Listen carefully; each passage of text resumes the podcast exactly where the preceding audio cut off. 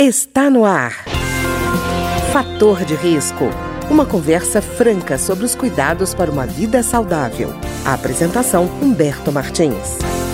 Olá, no programa de hoje nós vamos conversar sobre a septoplastia. Nome difícil, né? Mas é uma cirurgia indicada para correção do desvio de septo nasal. E para explicar melhor essa história para a gente, está aqui conosco hoje o Dr. Mário Doss, que é médico otorrinolaringologista, especialista em rinoplastia e otoplastia e é professor de otorrinolaringologia na Universidade Federal da Grande Dourados. Doutor Mário, tudo bem? Olá, tudo bem? É um prazer estar aqui com vocês e poder falar um pouco sobre a septoplastia. Doutor Mário, primeiro, antes de tudo, o que é exatamente o septo nasal? O septo nasal é uma estrutura que fica dentro do nariz e ele divide a cavidade nasal em duas, né? Então ele é formado por uma parte membranosa, uma parte cartilaginosa e alguns ossos. É, normalmente esses ossos ficam mais posteriores, mais para dentro do nariz, né?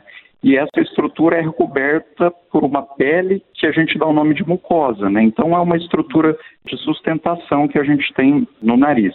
É, apesar de existir parte óssea, é uma, uma estrutura delicada, né?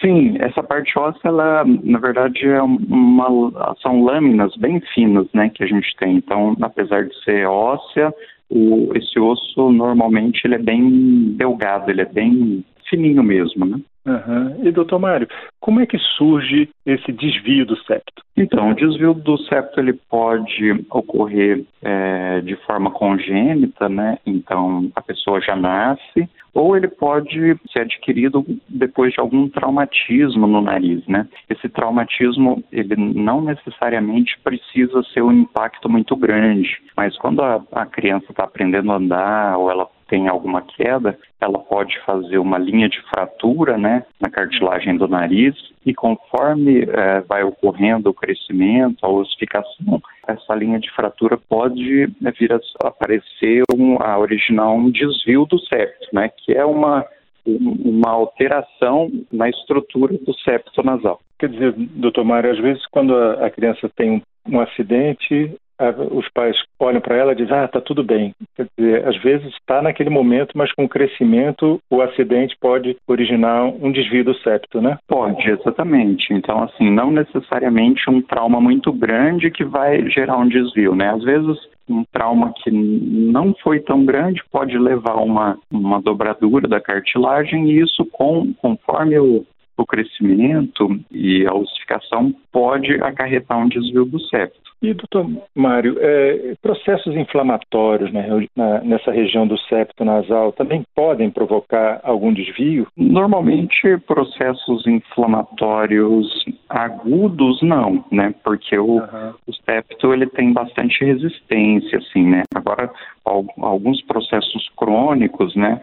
De doenças inflamatórias, né, como a rinocinusite crônica com polipose, algumas alterações nasocinusais, podem levar, mas isso normalmente com o decorrer de algum tempo, a alteração da anatomia do septo, né? Então, normalmente, tirando a fratura, o que faz com que haja alteração do septo são doenças mais longas, né, mais crônicas. E, doutor Mário, por exemplo, alergia, uma alergia crônica, ela pode criar um ambiente para, por exemplo, às vezes até pelo próprio esfregar de mão da pessoa com constância, isso pode criar um ambiente para o desvio de septo? Então, assim, junto com a alergia, esse hábito de coçar o nariz, né, o paciente ele tem normalmente o aumento de uma outra estrutura que a gente tem no nariz que não fica no centro do nariz.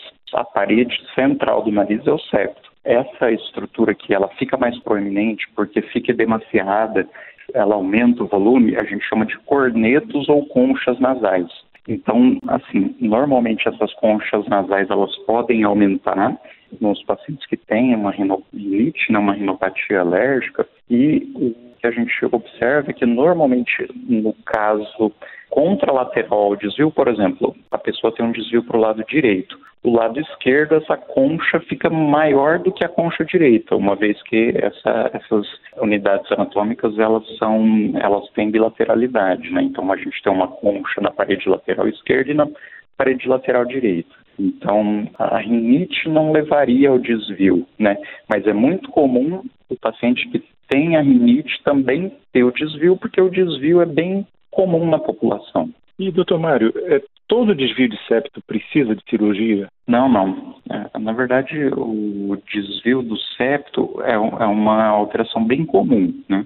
Então, dependendo da localização do desvio, do sintoma do paciente, se ele tem uma queixa de obstrução ou tem algum sinal de que não respira bem, ah, dorme com a boca aberta, é, ronca, fica com a garganta irritada, aí quando a gente faz o exame no paciente, a gente avalia se ele essa obstrução no nariz pode ser devido ao desvio do septo ou tem alguma outra alteração, né?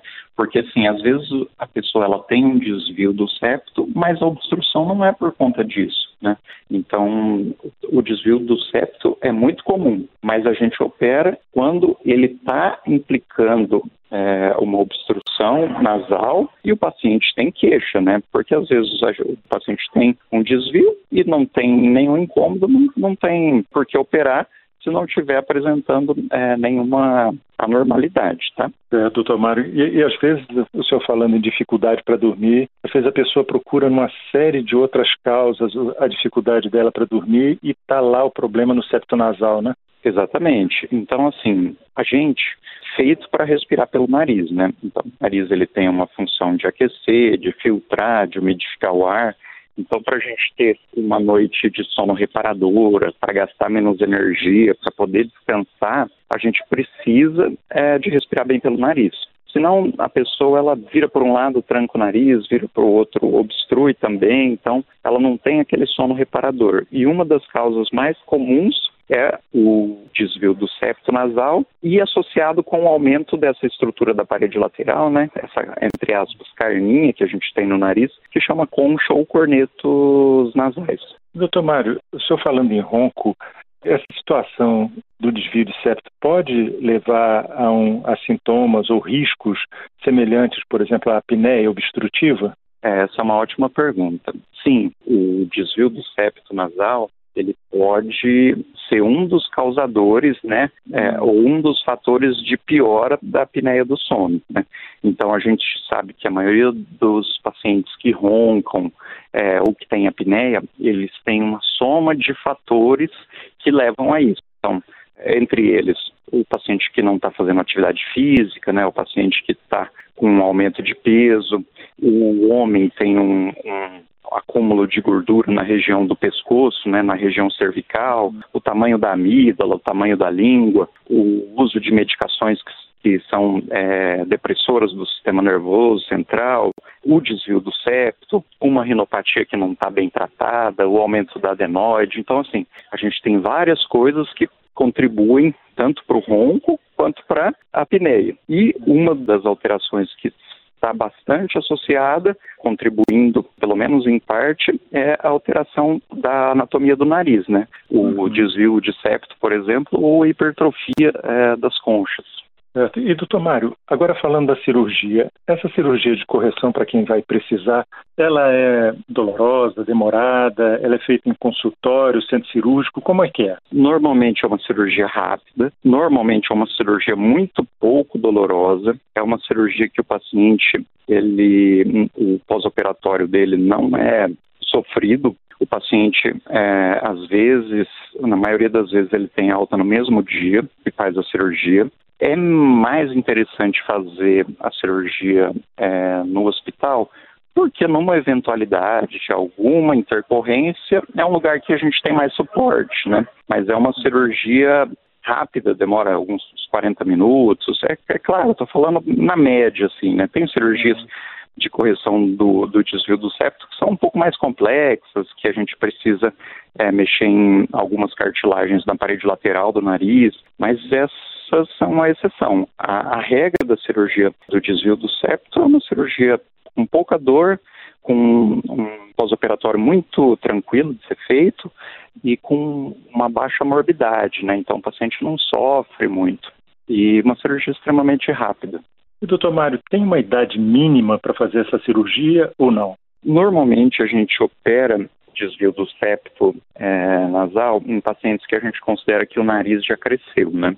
A não ser casos muito importantes, quando é, uma criança ela tem um, uma deformidade nasal é, muito intensa que não deixa ela respirar nada e a gente aborda mais precocemente. Mas normalmente depois dos 15 anos, a gente já considera um nariz adulto e a gente já faz a abordagem do septo nasal de rotina. Doutor Mário, e quais são os cuidados que a pessoa tem ou que ela deve tomar depois da cirurgia? Bom, os cuidados para a cirurgia é, normalmente são os cuidados habituais de qualquer cirurgia. Então, assim, para quem fuma, parar o cigarro 30 dias antes, tem algumas medicações que podem interferir no sangramento ou na, no anestésico, né? Isso é, na, na, consulta a gente orienta e o, o, o, médico anestesista também orienta quando ele passa pela avaliação. É, depois da consulta, aliás, depois do procedimento cirúrgico e que vai para casa, normalmente os cuidados são lavar o nariz com soro fisiológico para ajudar a desobstruir e sair secreção e do nariz, o paciente não se expor ao sol para evitar sangramento, se for espirrar ou tossir com a boca aberta para diminuir a pressão é, no nariz, né? E o paciente evitar fazer esforço físico umas duas semanas. Então, não correr, não fazer força, não é, ir para academia, trabalho que o paciente precisa de é, realizar atividade física, ele tem que esperar um pouco, né? Esses são os cuidados tomados para a cirurgia do septo nasal. E, doutor Mário, quais são as melhores? O senhor falou com relação ao sono, né? Que seria um ganho para a pessoa que faz essa cirurgia, mas tem outras melhoras na qualidade de vida que ela pode perceber? Sim, sem dúvida. Na verdade, para a pessoa conversar, ela não cansa tanto. A pessoa, para se alimentar, ela consegue é, respirar melhor. Então, normalmente ela sente mais cheiro, então ela tem mais prazeres de sensações olfativas, né? Essa pessoa também, ela melhora normalmente o desempenho nas atividades físicas. Então, como ela respira melhor, ela troca mais oxigênio, ela se cansa menos, né? Então, é, outra coisa a, que o paciente ele consegue ter uma disposição maior para fazer as atividades diárias, né? Então, o ganho não é, é só no ronco, não é só é, na noite é, bem dormida, né? Então, são vários itens do cotidiano da pessoa que ela vai melhorar quando ela não respira bem e por meio da, da cirurgia ela passa a, a, respirar melhor. E doutor Mário, e aí quem tem crise de sinusite, rinite, essa cirurgia vai ajudar a reduzir esses quadros? Sim, isso é bem individualizado, né?